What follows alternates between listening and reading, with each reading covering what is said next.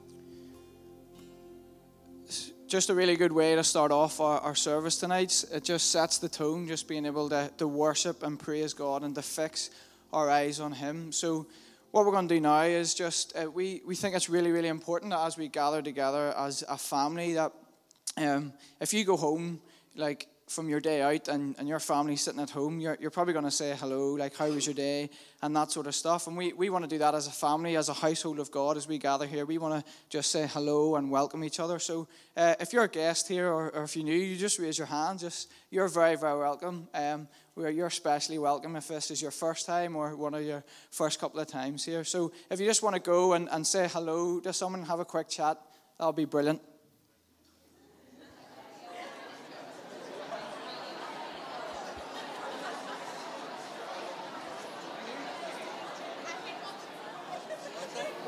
What's your name? I'll give you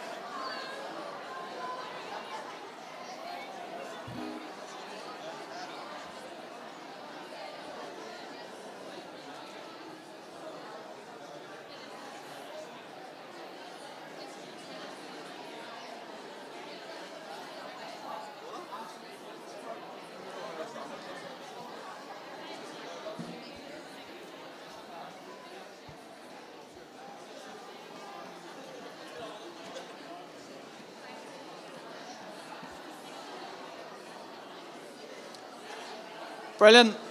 Good stuff. If you just want to just want to take your seats for me quickly for a couple of minutes as uh, I quickly go through the announcements. So just as I go through the announcements, we're going to collect our, our tithes and offerings. So if you're if you're new or um, the church or you haven't really been before, then these are our ping pong balls. So in this cylinder we have uh, the ping pong balls. We all uh, took one and we said we, we were going to pray for someone each day, and that this person, we want to see them uh, become a Christian. We want to see them walk into salvation. And as we continue to pray for them, we then, as they come to know Jesus, we transfer them over to this side. So it's been brilliant to celebrate those stories, and we're believing for more. The connection point is down the back. I think David and Ruth are on tonight. So if you have any questions about what goes on here in Emmanuel um, on a daily and weekly basis, or if you want to find out about what we do, um, then you can go down to the connection point after the service. The weekly email, you can sign up to that via the website, or you can give your email down to the guys uh, at the connection point at the back. You'll get Phil's email, and uh, you'll get his weekly ramble. Um, so, what he feels that God is saying to him, and uh, and revealing to us as a church. So it's really good to get that email, and you'll also get some of the upcoming events and key dates in that email as well.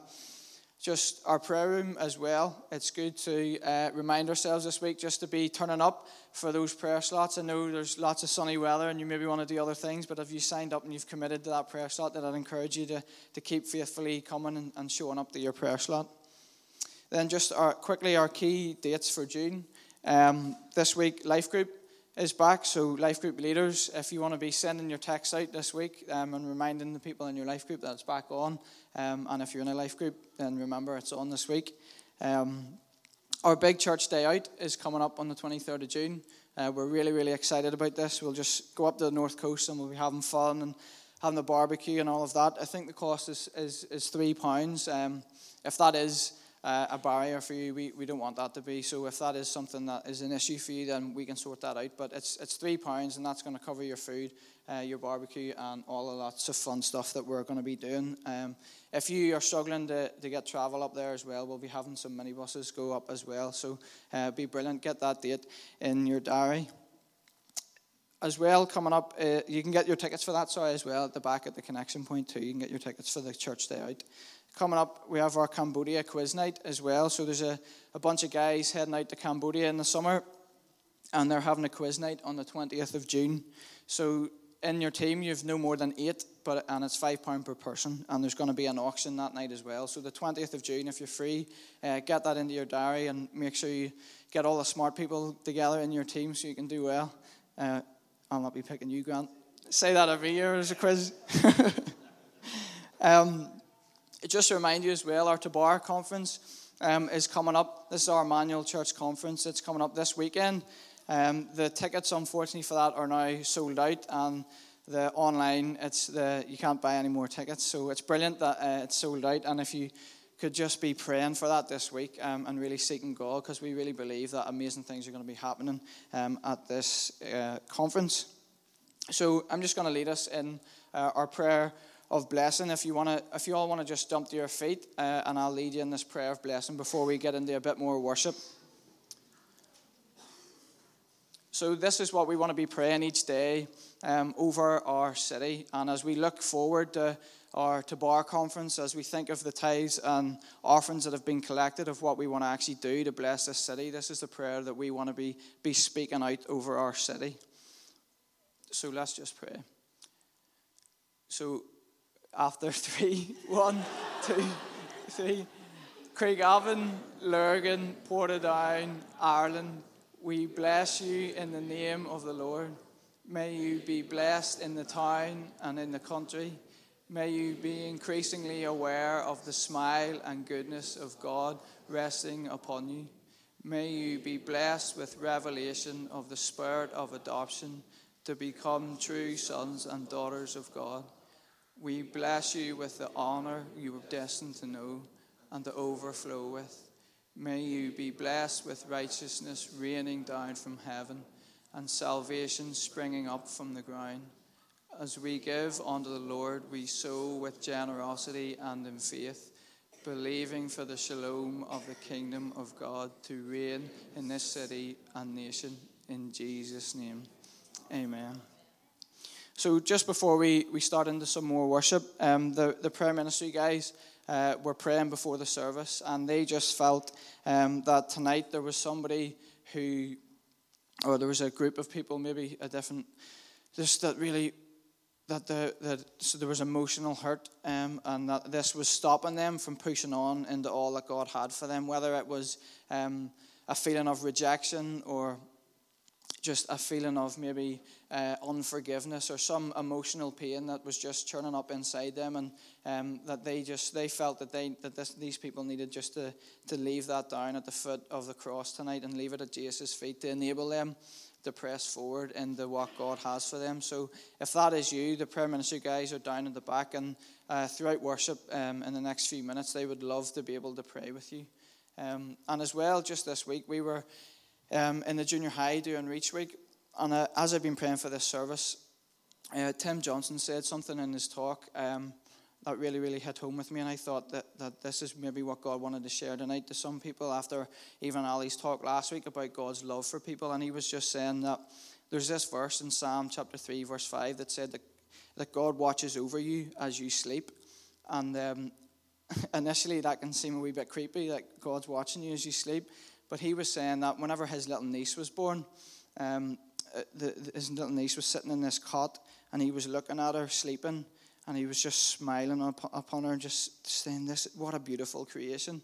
And I love you. And this baby hadn't done anything, and he loved her so so much. And I felt that God was doing the same on people tonight to remind you that there's nothing that you can do, but God's just sitting there and He's watching over you and He's smiling upon you and He's He's loving you, um, as as that was as as Tim had felt for his niece.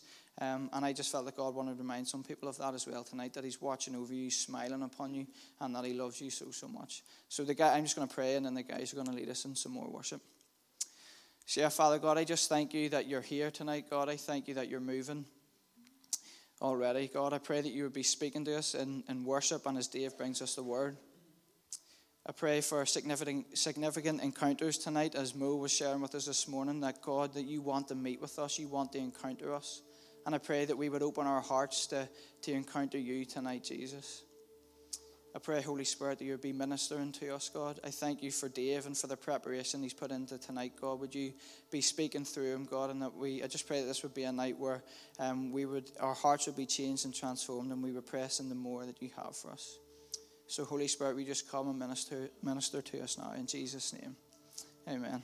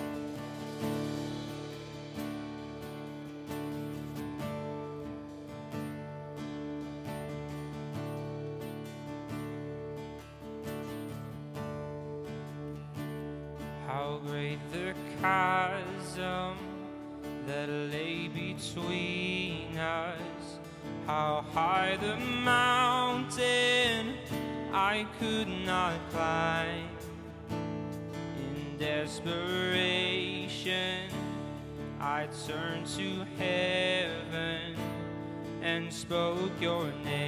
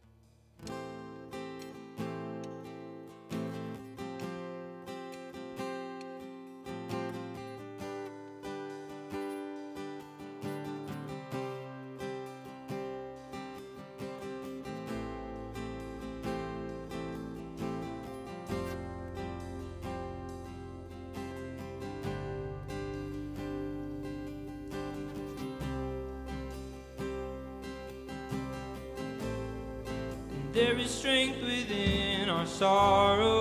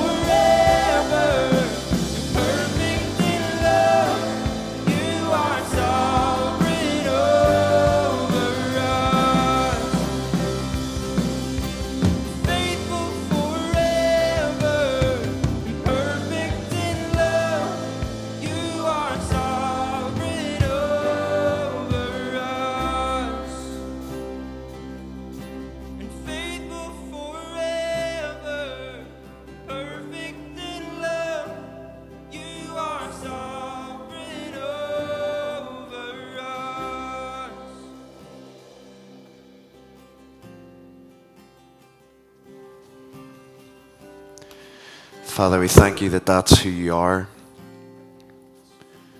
God, we sing these songs tonight because they're a reality of truth to us. You're faithful God in every season of life. God, I thank you that you constantly show up, you constantly reveal yourself. You're God that constantly wants to demonstrate and lavish that love upon us. And I thank you that tonight is no difference. I thank you that tonight you just want to just lavish that love and allow people to experience it. God, even what people might be sensing as bad at the moment, God, I thank you that you're a father who wants to turn it to good.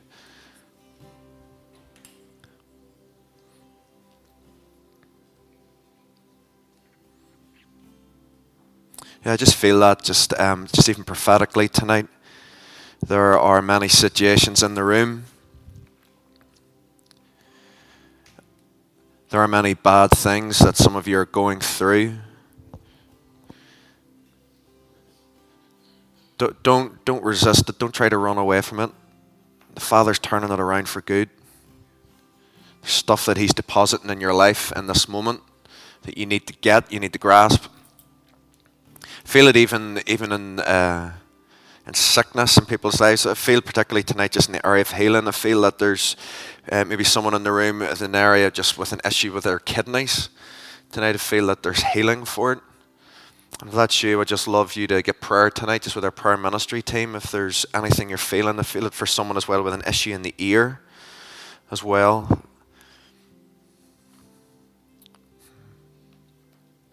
So, Father, we thank you that you're good.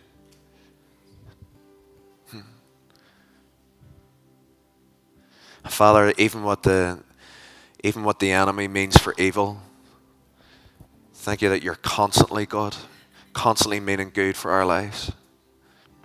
And so, God, we just say yes to all your will, to your plan, to your abundance of life that you have for us. And God, even into some of these areas, God, into some of the situations that people are moving through at the moment, I thank you that you're with us. I thank you that you're the God that never leaves, that never forsakes the one who sticks closer than a brother. So, God, even as we journey through, God, I pray, Lord, for those who are going through difficult moments, God, in lives, not to diminish it, but God, I pray, Lord, that as they go through it, I thank you that you're present. Thank you that you're not absent. Holy Spirit, will you do real work in people's lives? God, I thank you that your kingdom wants to add. I thank you that your kingdom is good things for all of us. Thank you that it's abundance of life that you mean for each and every one of us. And so, God, even, Lord, in the midst of pain, in the midst of hardship, in the midst of suffering, God, even in the midst of sickness, we just say, Jesus, would you give us all that you want, all that you have for us, Father? Because you know that you're a Father who means for good for us. So, God, even into these areas of, God, of, of sickness, God, I pray, Lord, if there's anyone here tonight, God, that is suffering with that, God, with issues with their kidney, God, or in the ear, God, anything tonight that just needs healing, God, we just pray, release healing, God, in this room tonight in the name of Jesus Christ. In the name of Jesus Christ of Nazareth, I thank you, Jesus, for the authority that you've given us in your name. Nothing to do with us, but all to do with you, King Jesus. And with the power and authority that you've given us, we just pray healing tonight. God, would you move? Holy Spirit, thank you that you're here. Just be present and release your healing power, your healing virtue be released right now. God, we just thank you for this time of worship. We just want to worship you, continue to worship you with the word right now. And Holy Spirit, we just pray that you will just speak and flow afresh tonight. Move. Words of life come forward right now, we pray. In Jesus' name. Amen. Amen. Do you know what's going on though? We'll just we'll just roll with it. There's something playing up with this microphone, so anyway, there'll be a few few loud noises or things going on. Thank you so so much for coming along tonight. Um, you're all very welcome, as Robbie's already said. Um, if this is one of your first times, again, you're you're very welcome to be part with us and, and all that we are doing. We have been on this theme, the charges to Timothy, I suppose, for the last month and a half, two months. Uh, we've we've gone through quite a few of the talks that we've been looking at in this, and this is the last one tonight. Um, we this is me finishing it off, um, just to look at this. So tonight I wanted to do just for the first few minutes was just to spend a bit of time just looking back over the series, looking about where we've been at, and just before we jump into the last part of this. Is that all right? Um, I've, I've, I've loved this, particularly around the whole area. You know, one of the things we're passionate about and really trying to press in as a church together is in this area of discipleship. And for me, this is one of these letters that just speaks so much of this. But I maybe go to the handhill, is that all right? It sounds like someone's knocking at the door.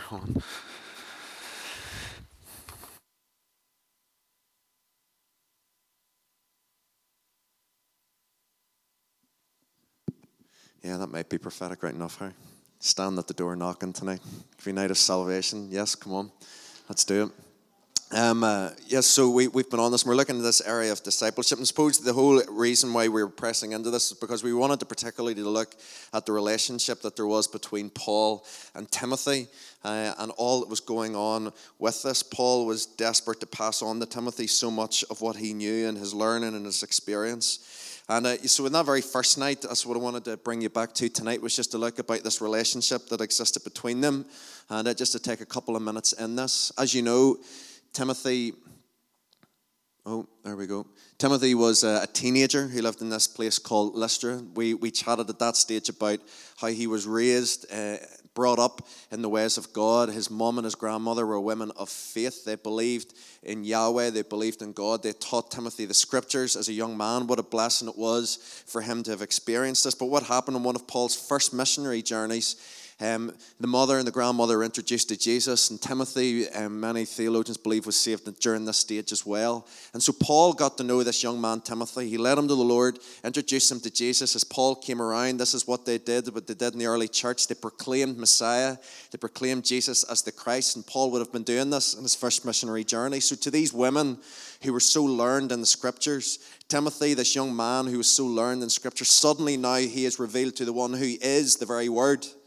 Jesus said that in the beginning was the Word, and the Word was with God. And here he was, the Word in flesh, Jesus. They were now revealing, proclaiming Jesus to these people. And so Timothy comes to faith. And, and what happens is that this relationship starts to form. And Paul, the next time he comes around in this relationship, or as he journeys in the second missionary journey, he meets Timothy again. And at this stage, he invites Timothy to come and travel with him he invites him to come into this discipleship relationship. I just written down this line that I feel was just really important for all of us. When we're talking about this idea of discipleship, this is one of the things that is significant. Invitation is crucial. Invitation is crucial. Sometimes people will catch things from us as we're doing things, but if you want people to be able to learn and some of the things that God has done in your life, the most significant thing you can do is to invite someone to be part of your life to open your life up to them, to allow them to learn what God has been doing and what God has been placing in you. It's the most significant thing you can do. Not to stay isolated, not to keep people at arm's length, but to open yourself up, to keep yourself transparent and accountable to other people, and to be engaged in an accountable relationship with other people. Not to say that you've got it all right. But to actually invite people and to say, listen, would you be willing to come and be part of this accountable relationship with me? I need it just as much as you. But I feel even for where I'm at and where I'm seeking to go after the Lord, do you want to be part of this together? It was brilliant even this afternoon. I was so delighted. I got a message from someone, just um, another message to say, David, it all right? There's me and three other ladies, and they name the names. We're going to be part of an accountable relationship with each other. And everything inside of me was like, yes, of course it's all right. This is what it's all about. This is what we're trying to say within the church. We just want all of us to be engaged in this way because this is how this is how this uh, maturity starts to grow in us. Hallett said he was over um, in England. Um, it might have been at Wildfires or another. It was another conference he was at, and he said this line that really caught me. We want to be a people that just encounters the presence of God, don't we? We want to be a people that just experiences the very presence of God with us. But this guy had said this line, which I thought was really significant. He said this encounter doesn't equal maturity. Encounter doesn't equal maturity. Encounter is in a moment. And there's something of the Holy Spirit that engages us in the moment, but it doesn't equal maturity. Maturity comes as we constantly say yes, as we daily say yes, and we hold ourselves accountable, and we journey these things out that we're going to be looking at tonight as we go into these charges. And listen, I hadn't actually planned to say any of this. I'm already starting to go off in a tangent. This for me, I feel if there's one thing I would say in this series that we learn from this relationship between Paul and Timothy is this discipleship is crucial. If you want to, if you want to go further and further, and the more that God has for you in your life, do not keep yourself isolated. Ask people to get around you, and if if you're willing, invite people to come into your life. Open your life up to other people. That's how we as a whole community go further and deeper into the things of God. And so Paul got to know Timothy. He trusted Timothy. They spent three years in Ephesus. And what we actually uh, we read of is that Paul um, Paul was so caught with Timothy that he actually entrusted Timothy to look after this church. This church in Ephesus became almost like the mothership. This was the jewel in the crown. This was the church that was planting more churches than any others. The number of churches that came out of this church in Ephesus. And Paul left Timothy here because he trusted all that God had placed in him. And what we see is this reality. Paul was a spiritual father to Timothy, and he saw Timothy as a son in the faith. So what he did was he wrote these letters just to introduce us, he, he wrote these letters. 1 Timothy was a letter that he was writing to Timothy as a young leader in this church in Ephesus that was so important. And he was writing this letter to Timothy to be able to say to him, Timothy, listen, there's an apostolic call that's upon your life. Here's what it means to lead the church. He was teaching him how what it was about church governance and leadership and all these sorts of things. But he said this thing that was really crucial. He said, Timothy, he said, don't, don't let anyone look down on you for your age. Set all the believers an example in speech, conduct, and purity, and love, and live your life for God. He was telling Timothy, keep going on. And so, what we get to is in the second letter that he writes to Timothy, this one and two Timothy, that's what this series has been based on.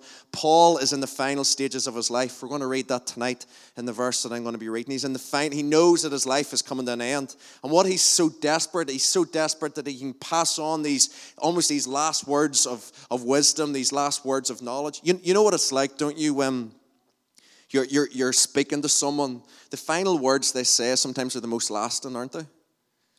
You ever, you ever been in a conversation with someone where it seems to be going really well, and like the last couple of minutes they say something like just really negative, and you leave feeling really negative, don't you? Because the last lasting words are just really lasting right? They, they leave, they leave a, a, an opinion that we carry with us off the back of it. And so Paul's desperate. He wants, he wants to just impart some very final words to Timothy. And so, what we've been doing in this series, we've been looking at some of those final words. And what we see is that Paul is giving these charges to Timothy. This word charge, we said, or we looked at, meant this to make someone officially responsible for doing something. He, uh, he was trying to urge Timothy to recognize what he was carrying and uh, but desperately wanting him to take ownership of it. And this is what we started in that first night to realize that this is what it was about. He wanted, he was saying this to Timothy, take responsibility. Take responsibility in all these things. And so the charges that we've looked at over this series, the first charge was this. He said, Timothy, take responsibility, stir up the gift. There's a gift that's in you, stir it up. That first night we looked about it was inviting the Holy Spirit to breathe life upon it. Second, um, one that we looked at, that Katie did, was about hold fast all these teachings that have been passed on to you, hold fast to them. Tash then looked uh, in 2 Timothy 2 about this idea of be strong in the grace. She did an amazing job that night of just looking about this whole area of discipleship again, and Paul was encouraging Timothy into these things. We, we then went out of order a wee bit, but I've put them back into order for this. So the next one should have been Grant, and Grant spoke in this, be diligent, rightly dividing the word of truth in 2 Timothy 2.15. He's telling them to divide and be diligent eh, in the word of truth. Phil then was coming into 2 Timothy 3, just this idea of continue. Timothy, keep going on. Robbie's one then in two 2 Timothy chapter 4 was this preach the word. Keep preaching the word, Timothy. And all these things he was saying to him was, listen, take responsibility for all of it. And then the seventh charge, the seventh thing he says is what we're coming on to tonight. So if you have your Bibles, we're 2 Timothy chapter 4, verses 5 to 8 tonight. Uh, just a few verses. I'm not going to read all the rest of the chapter. The rest of the chapter after it is just where Paul is sending personal greetings to lots of different people that are really important, but just for time's sake, we're not going to go into it tonight. So 2 Timothy chapter 4 verse 5 says this. As for you, always be sober-minded, endure suffering, do the work of an evangelist, fulfill your ministry. For I am already being poured out as a drink offering and the time of my departure has come. I have fought the good fight. I have finished the race. I have kept the faith. Henceforth, there is laid up for me the crown of righteousness, which the Lord, the righteous judge, will award to me on that day, and not only to me, but also to all who have loved his appearing. Paul will see his humanity in these moments. He's realizing it's his final moments. Listen, wouldn't we all, all of us, if, if you love Jesus, right, and you're really serious about your walk with Jesus, wouldn't all of us love that at the end of our lives that we'd just be able to say these words? He said, I've finished the race, I've kept the faith, I've fought the good fight. I mean, amazing, wouldn't it, being able to be at the end, being able to just say those words, I've, I've given it all. He said, I've poured out my life like a drink offering. I've, I've given every bit of myself. There's not one bit left of me to give. And it's in this moment, he's saying this to Timothy, again, in this idea of invitation. It's almost in the example, it's saying, Now, Timothy, you do this as well. Timothy, don't stop at this moment. He's already pointed out there's some really good things about Timothy, but it's like, Timothy, keep going to the very end. Wouldn't you want to be doing this as well? Keep going to the very end, inviting him into this. But in this final charge in verse 5, this is where we're going to look at tonight. Going to mainly just focus on the first part of this and then just very briefly pull some things out of the end of this. But Paul says these words Be sober minded, endure suffering, do the work of an evangelist, and fulfill your ministry. So, th- th- these are the things just to, to look at tonight. Be sober minded. Always be sober minded is the first thing that Paul says. Obviously, obviously that word it has different ideas for us. We can pull out different thoughts from it. You know the idea and the connotation about being sober in your mind it's why we're told not to be drunk with wine because what happens is that in drunkenness we're no longer in control of our mind right? We, we suddenly are not thinking clearly. We're suddenly not thinking logically. Some of the things that we wouldn't usually do we're more likely to do in that moment that's, that, is why, that is why God is against drunkenness, because He wants you to be in control of your mind. He's not trying to ruin your fun. He just wants you to be in control of your mind and control of your body, right? That's what it's about. So we all understand that idea of be sober minded. Another translation of this, however, is this, and that it says many other translations. It simply says this be watchful in all things, right? Be watchful in all things. Regardless of, of what way we take it, Paul's main thought to Timothy is this Timothy, stay focused. Timothy, stay focused. Don't take your eyes off what you've been called to do for one moment. Stay focused. Think about everything. In all areas of life, stay focused. There isn't a holy area and a, and a normal life area every bit of this is Timothy stay focused in, and every bit of this is given over unto the Lord and lived out to him. Obviously, there was a specific call to Timothy as a church leader, wasn't there? Because he was leading this church in Ephesus, and obviously, what Paul is saying, things like this, is Timothy, be watchful, watch out for the people in the church, watch out for this and that and the other. But it was more than that. It was a personal, individual charge to him as a disciple of Jesus right? This wasn't just to Timothy, the church leader. This was a charge to Timothy, the disciple of Jesus Christ. And that's where it means that it's applicable to each and every one of us in the room who calls ourselves a Christian, right? This charge, this word that is spoken, the word that Phil was speaking on that night, you know, in, in 1 Timothy, it says, All scripture is useful for teaching, rebuking, correcting, and training in righteousness, so that the man of God may be thoroughly equipped for every good work. And it's almost like that very word, the word of God that is alive, this is what it's saying to each and every one of us tonight. That's why I want to labor in this point. If you're a disciple of Jesus Christ, if you're a Christian in this room tonight, the thing that you need to do is be watchful in all things. All things.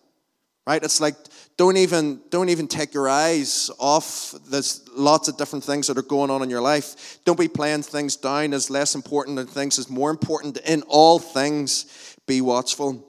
And so what i wanted to do was just to look at be watchful in what what are the things some of the things that we could draw out of this that we need to be watchful of? And i've listen, there could be loads and loads and loads of stuff we could say, but I have just a few points just to pull down. So this is going to be the, the longest part. We'll take about 10 minutes in this, and then just we'll finish off just by looking at the other parts very briefly, all right? Be watchful. First thing, really obviously, is this watch out for the attacks of the enemy.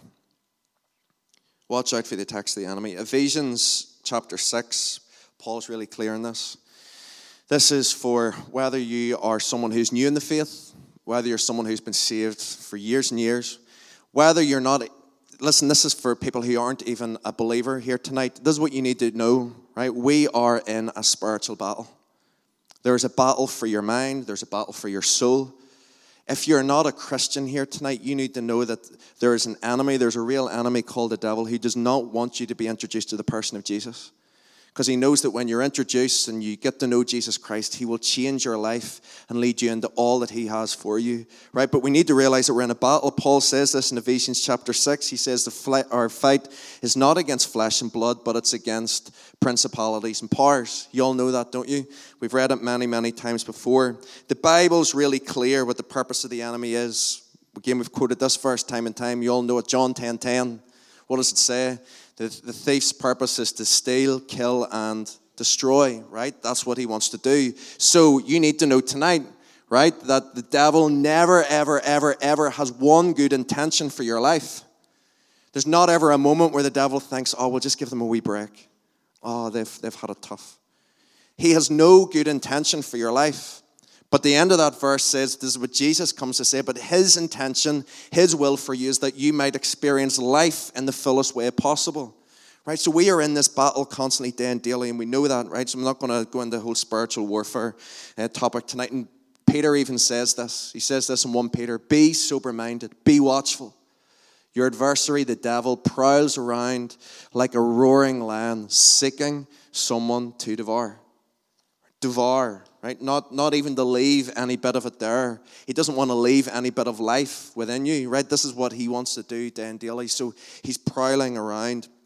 And what we need to realize, though, right, is that when we talk about the work of the enemy, we need to realize is that it can present itself in many different ways. There's some obvious, apparent attacks of the enemy. His desire is to draw us away from the Father, to, to, to, to cause us to sin, and to cause us to live in guilt and shame.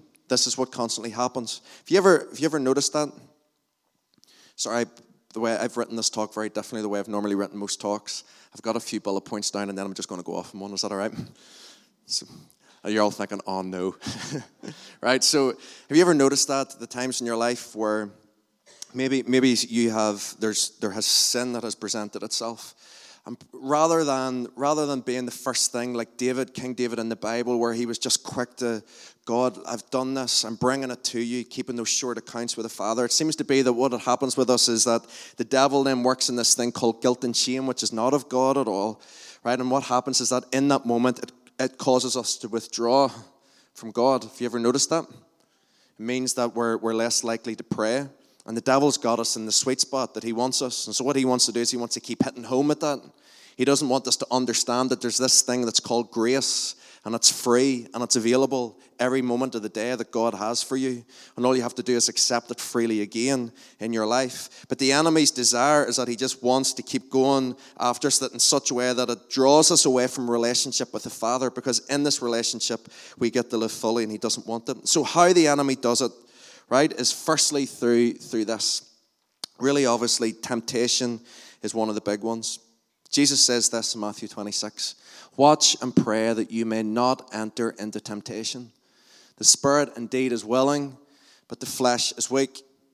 Right? Watch and pray. Here's this word watch again. Watch out in all things. And it's not just watch, it's pray. It's like even as you're watching, if there's things that you're experiencing that you're struggling with, pray about it. What that means for me is, is that I'm not going to wait until later on that night and I'll get down beside my bed. It's in that moment. I'm praying, Holy Spirit, would you help me with this?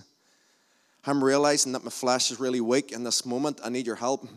And listen, those can be bigger things that you might think in your mind, smaller things. So I was saying this to some guys during the week. If I'm being real, uh, uh, honest, transparent, I find that probably one of the big prayers that I have at the minute is just probably around the area of where you can start to feel frustration that starts to rise and almost starts to present itself like almost like anger that you can start to vent. And I've found the times that I'm praying the most, this is me being very open and transparent at the minute. This is at the minute, right? There's been loads of other things. At the minute, I find the time that I'm praying the most is just when I feel it starting to rise. And at that moment, I realize I need to deal with this right now. I, am watching, but I need to pray about this right now. So, what I'm doing at that moment is I'm praying, Holy Spirit, I need your help. Holy Spirit, I need your help. Like, when stuff's starting to kick off at home with the kids. And as a dad, I don't want to be acting out of anger. I don't want to, as a father, to act out of love. And so I know in that moment, the thing that's going to help me be a better father is that at that moment I can pray, God, would you help me? Would you help me to, to love my children? I love my kids, by the way, right? There's, there's no worry about that. But you know what I mean? It's just sometimes it's the, where the flesh is weak. And there's certain things that we would naturally try to do. And it's in that moment, this is the reality of what it means to be a follower as we watch and we pray and those things. Because again, sometimes when we're not praying, we just react. And then we get into guilt and shame. And then we struggle to deal with it. And then there's bread. You know all the stuff that happens. That's why it's so important that at all times we're watching and we're praying in these things. Two things that I'd written down here. Really important. You know, this, this is my longest one on this, right? you know that there are certain areas of weakness in your life. Maybe you've never thought about it, so take five seconds to think what's your main area of weakness? It's good for you to be aware of it. Because if you're not, the devil is. So, what's your main area of weakness? Maybe one or two things or three things. That's okay. But what's your main area of weakness is? Sorry, should I say? Because this is where you need to watch. It's how do you boundary those areas of weakness? I find that in those areas of weakness, there are things that I just can't even go near. So, how do I boundary myself? What are the things that I'm automatically saying no to because I know that if I go near it, it's going to be a massive area of weakness and temptation for me. And so, I don't want to put myself in that place. So I'm watching in those things. What are your areas of weakness? You got to be aware of it. And those are the things that you want to be praying and asking God for help for. But on the other side of it, I would say this be watchful in the areas that you're strong. Right? What tends to happen is this.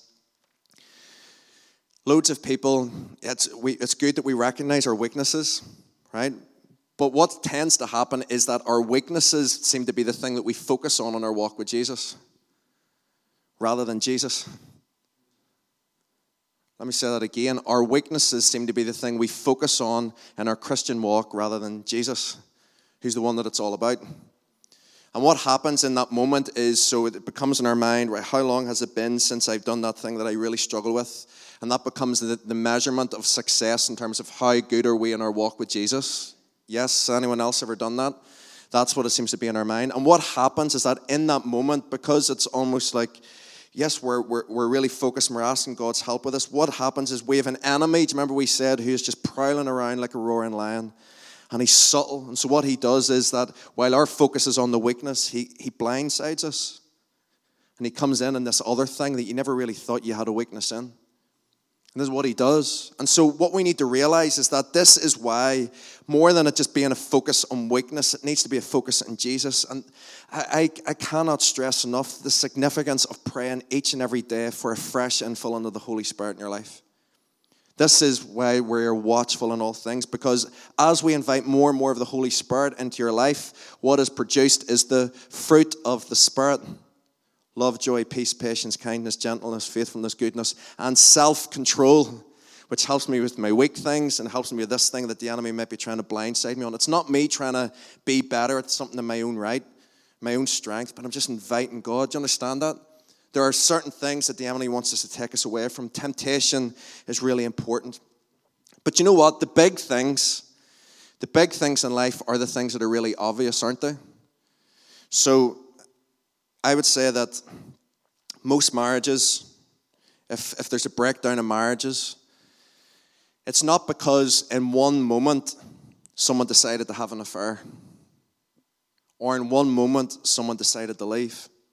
Because the real, if you're being realistic, if you love your wife and you love your husband, at the, at the first sign of an affair, you probably have your defenses up straight away saying no to it. And what happens is that with the big things that the enemy will want to bring our way, that's where we have our spiritual armor, the things that we're trying to guard against. But you know what? The thing that I think we need to be really watchful of is the small, the insignificant things in our lives.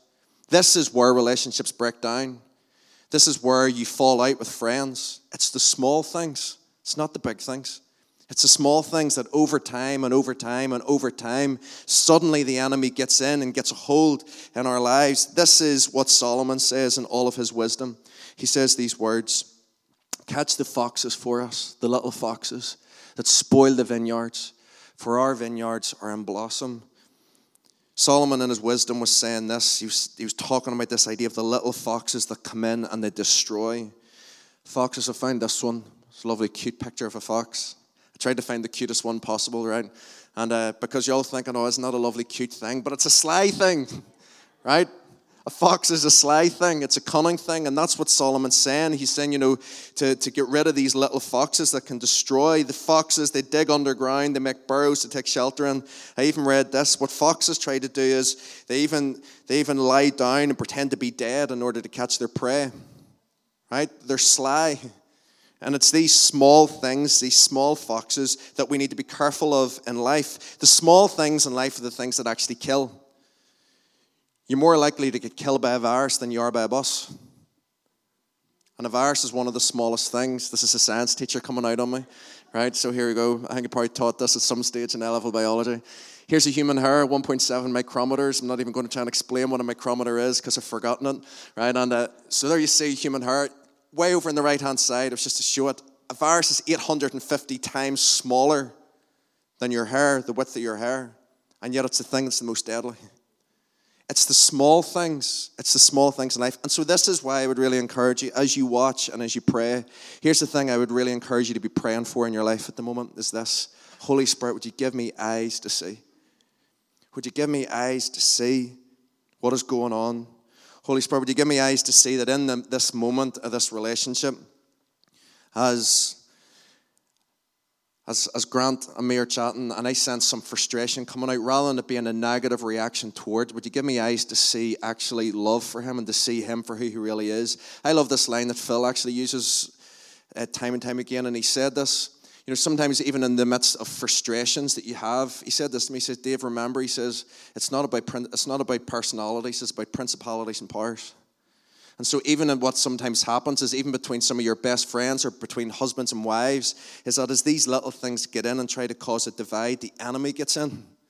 And the principalities and powers get at work to try and drive it wider and wider and wider. So, this is the longest one on the list, right? Of watch. Watch out for the attack of the enemy in your life. Watch and pray. Be inviting the Holy Spirit. Be asking Him for eyes to see because Paul was desperate for Timothy to keep on going, to keep pressing into the things of God, to finish the fight, to, to, to stand before God and say, I've given everything. And he just knew that there was a real enemy.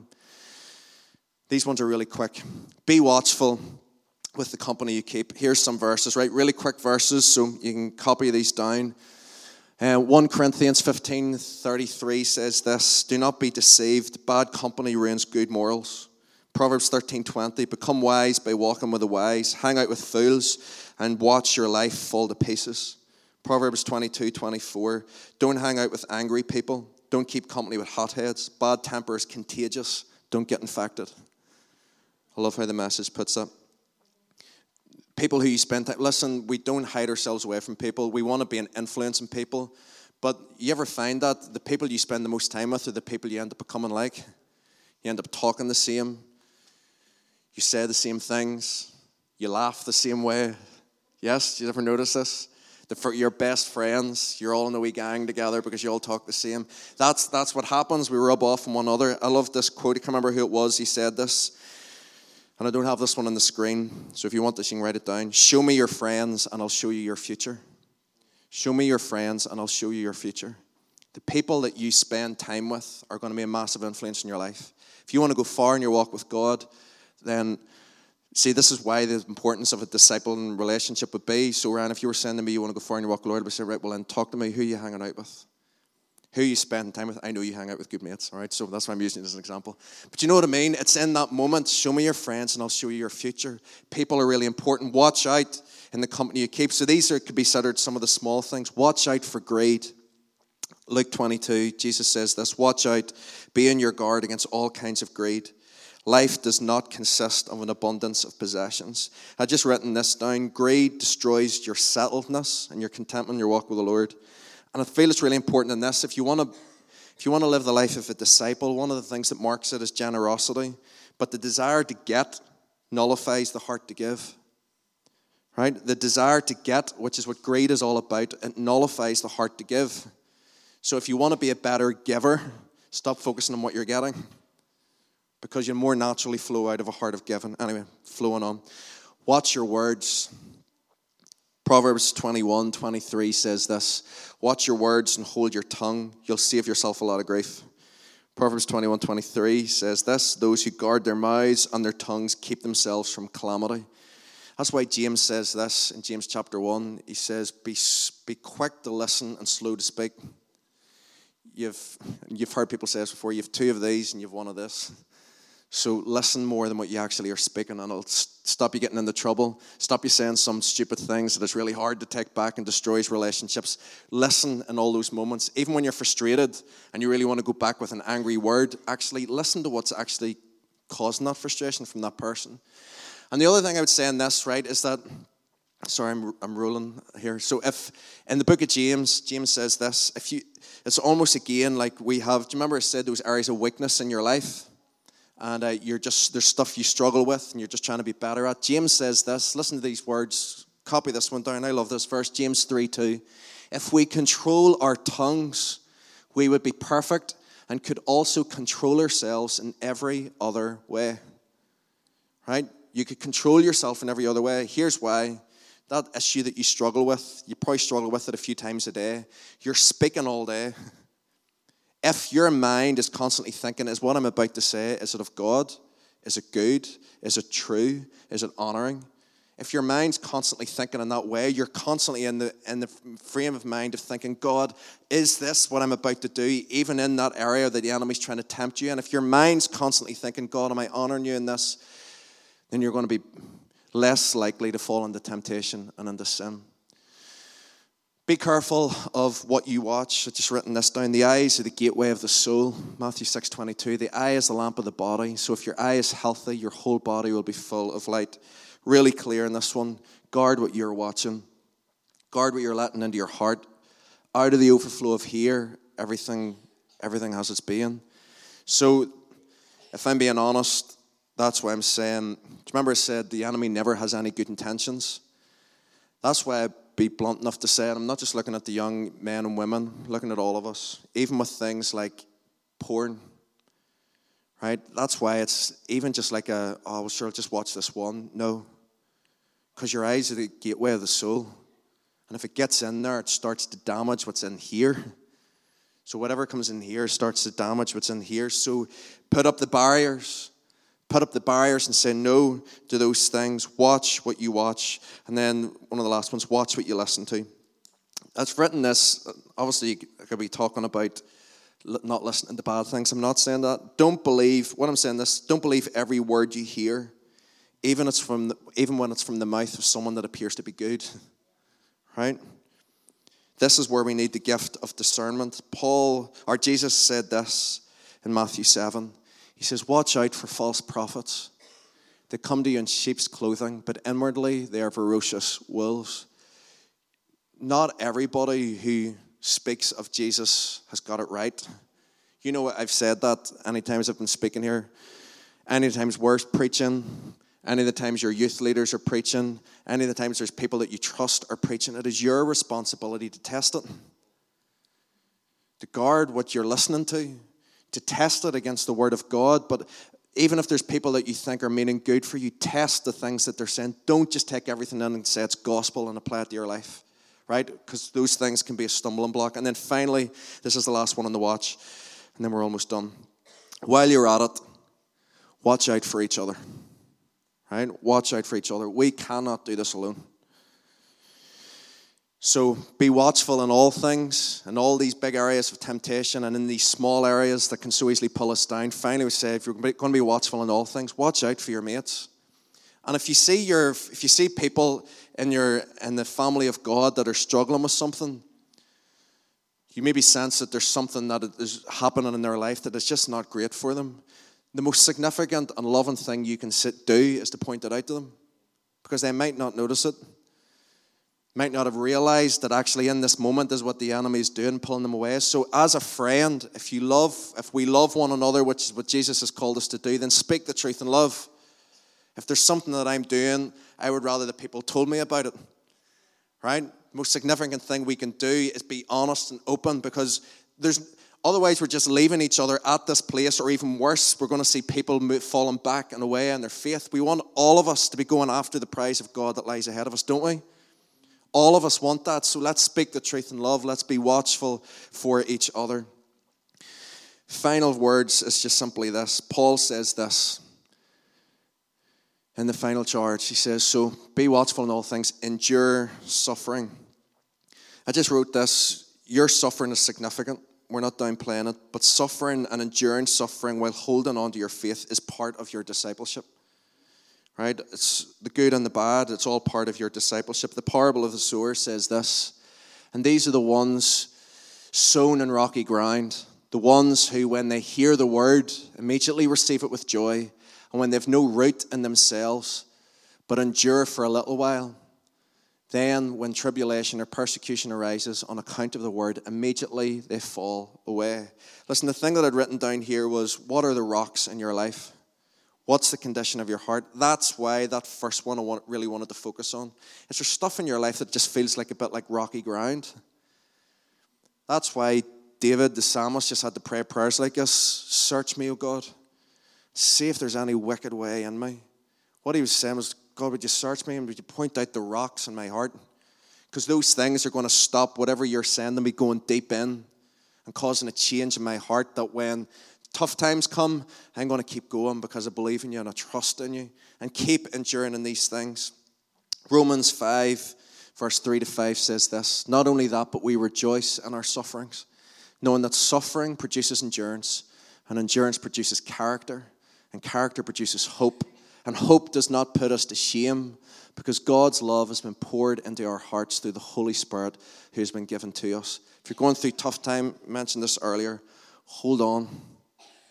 Keep enduring. And what you find is that there's stuff that is produced, produces character, and it produces hope. And listen, that hope that God gives you just never disappoints. Final thing is this do the work of an evangelist. All I'll say is this Know your Jesus story and tell your Jesus story. And I mean your Jesus story. Don't tell someone else's Jesus story. What is your Jesus story that you have? What has God done in your life? How have you seen God move in your life recently? What are some of the things that you're sensing God saying? And those are the things that you tell people. There's nothing better than saying, when people are saying, Oh, do you believe in that Jesus person? To say, Yeah, and this is why I believe in Jesus. Wait to hear what he's done for me. There's nothing better than being able to tell your Jesus story. So, this is how you, it's not saying that we all have to be evangelists. This is how we do the work of an evangelist and be witnesses for Jesus. And then finally, this fulfill your ministry. There is stuff that God has placed upon all of your lives. That's what we looked at in the first night. Stirring up the gifts that God has placed within you. Fulfill it. It's your responsibility. Here's, here's the words of Micah for all of us. Patty, do you guys want to come on up? Here's the words of Micah that he says O people, the Lord has told you what is good. This is what God requires of you. This is what he requires of you to do what is right, to love mercy, and to walk humbly with your God. Right? There are specific things that God has for your life, but there's things that God is expecting of each and every one of us. The Great Commission is one of them. You know, we quoted it time and time again, so I'll not say it again. But the Great Commission, we're going to all make disciples. But this is it, Micah 6. This is what he expects of us. The message version says this, but he's already made it plain and how to live, what to do, what God is looking for men and women. Listen, this is what it is. It's quite simple. Do what is fair and just to your neighbor. Be compassionate and loyal in your love. And don't take yourself too seriously. Take God seriously. I love that. Don't take yourself too seriously. Take God seriously. How we outwork this is simply these three things. This is what it means for us living out our lives in front of one another. Listen, we need to be watchful because this is how we journey. We need to, when tough times come, we need to stick in, we need to endure it. And as we come through those, we tell our Jesus stories off the back of it. This is what Jesus has done for me in the good and the bad seasons of life. But you know what? As each and every day of it, this is simply how we do it. We just love God more. Spend time just devoting ourselves to Him. We love God with all of our heart and our soul and our mind. We love people, so you allow people to come close to you. Even some of the things we've been chatting about in Sunday mornings, where as a people we are hospitable. We open our own doors. We invite people in. We help one another. We have friends. We allow friends to come close. We invite people to be part of a discipling relationship. We love people. If you say you love the church and you say you don't like the people in it, you've completely missed the point. The people are the church, right? So let's love the people. And then finally, let's love the world. Let's be those who pray for the lost, who have a heart to share the story of Jesus. This is what it means to fulfill our ministry and all that God has for us. And simply, why do we do this? Why do we do this? Firstly, it's this we love him because he first loved us. Jesus has given us absolutely everything, laid down his life for us. This is what Paul followed. Paul gave up his life, laid down his life for the sake of the kingdom. This is what he was hoping for Timothy and for us, all of us as part of the church, that are just our lives to be given. That's why we're watchful in all things. So we want to give our lives for the sake of the kingdom because of all that God has given. And here's, here's the main final reason just to land with us is because this is the reality. Jesus is coming home really soon.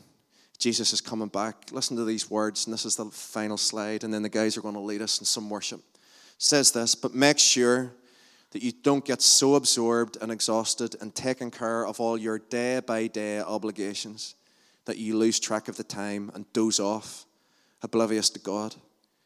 The night is about over, dawn is about to break. Be up and awake to what God is doing. God is putting the finishing touches on the salvation work He began when we first believed. Be up and awake to what God is doing. God is putting the finishing touches on the salvation work He began when we first believed. Don't be absorbed in what you think is real life, that you miss out on real life. You miss out on real life with God. You know what? This is where we just say, God, simply our whole lives we just want to give to you. Can we just stand just as we finish this? The guys are going to just lead us just in a song. We have we've done loads in this series, looked at loads in this series. As a people, we just want to we just want to simply say again an opportunity just of saying yes to God, saying yes to Jesus, saying yes to following Him with every bit of our lives. And listen, this is for everyone in the room. If you are if you are not saved here tonight, I just I just want to just I just want to just finish by saying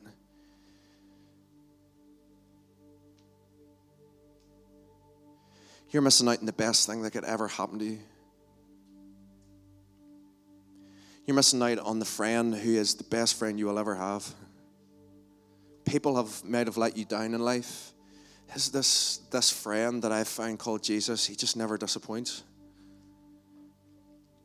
And God so loved you that he gave his son to die for you. And tonight you need to know it. And tonight you need to make a decision what you do with Jesus. You know, for each and every one of us, though, who, who are already in that walk with God, this is what this whole point of this series has been, has just been, can we press on to more? None of us are saying we've made it. None of us are saying we're already there. We're saying, can we press on the more? How we do that is just fanning the flame, the gift to God. It's inside each of us. We hold on, we continue, we preach the word, we're diligent with the word, we all these different things. And then tonight we're just simply saying this Would you be watchful in all things? In all areas of your life, be watchful. Endure suffering. Do the work of an evangelist. And fulfill your ministry. And Jesus, this is why we want to do it because one day we know we're going to stand and we're going to look into your beautiful face.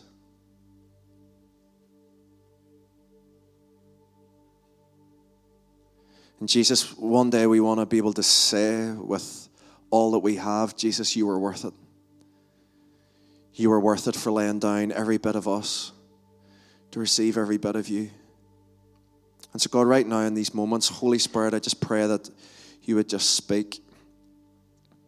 I just pray that this is a moment now of us decreasing and you increasing. Why don't you just take one minute just before I just close and the guys lead us? Why don't you just take one minute Allow the Holy Spirit just to speak to you right now. Just even hold out your hands. Receive Him afresh right now in this moment. But just even in this issue of decrease, if there's an area in your life that the Holy Spirit wants to pinpoint where He's saying decrease so that He can increase, allow Him to speak right now. Just even in this moment, just allow Him to deal with it.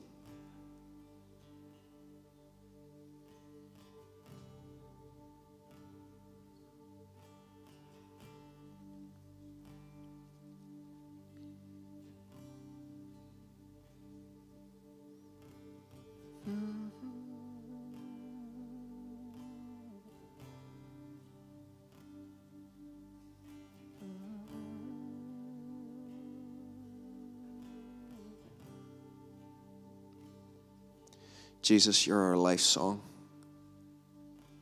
You're all that we want to live for. And God, I pray for every person in this room. God, I pray that each and every one of us, God, might one day stand before you and hear the well done, good and faithful servant. God, I pray if there's hearts tonight, Lord, that just need to make that decision for you, Jesus. Holy Spirit, would you let faith arise? Let faith arise in the room tonight, we pray. God, I pray, Lord, for those decisions that need made. God, Lord, things that need set down, things that need boundary, things that need said no to. God, things that just yeah, need a decrease of us. Holy Spirit, would you allow faith to rise for it? Would you allow boldness to rise? And Jesus, the reason why we do this is because you're our prize, you're our goal. You are our teacher, you're our rabbi, you're the one that we follow. And with all of us, we just want to give ourselves for you. You're worthy of it all, Jesus. Worthy of every bit of us. And so, God, even in these moments, just as we as we finish, God, and we wrap up the series, we say thank you for speaking, Holy Spirit, but we don't want it just to be resigned to a moment. Holy Spirit, would you continue to speak? And God, what you have spoken to us, God, may we have the faith and the boldness to put it into action. Let us not just be hearers of the word, but be doers of it. And so, Jesus, take this worship now that we sing. This is all for you. We lift and high your name. Thank you that you're the one that we build our lives upon. Be glorified with all of our lives, we pray, and all that we do, individually, but together as well. God, thank you we're part of this family. And bless us the rest of this night and all that we do. In Jesus' name. Amen.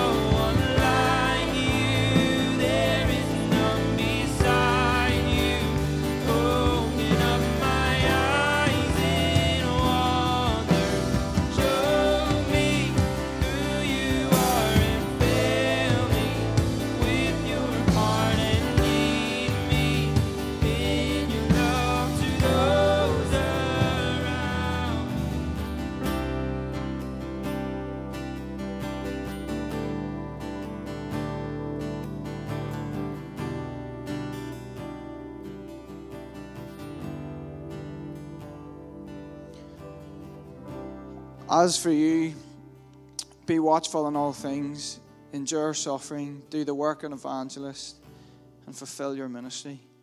And you know what the amazing thing about that is? We get to do it together. We're watchful in all things together. We endure suffering together.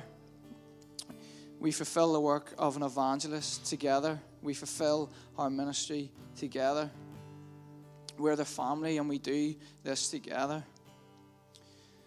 And so, God, we just we pray tonight that that we would just love each other, God, that we would be encouraging each other as a family, that we would journey in this together as your church.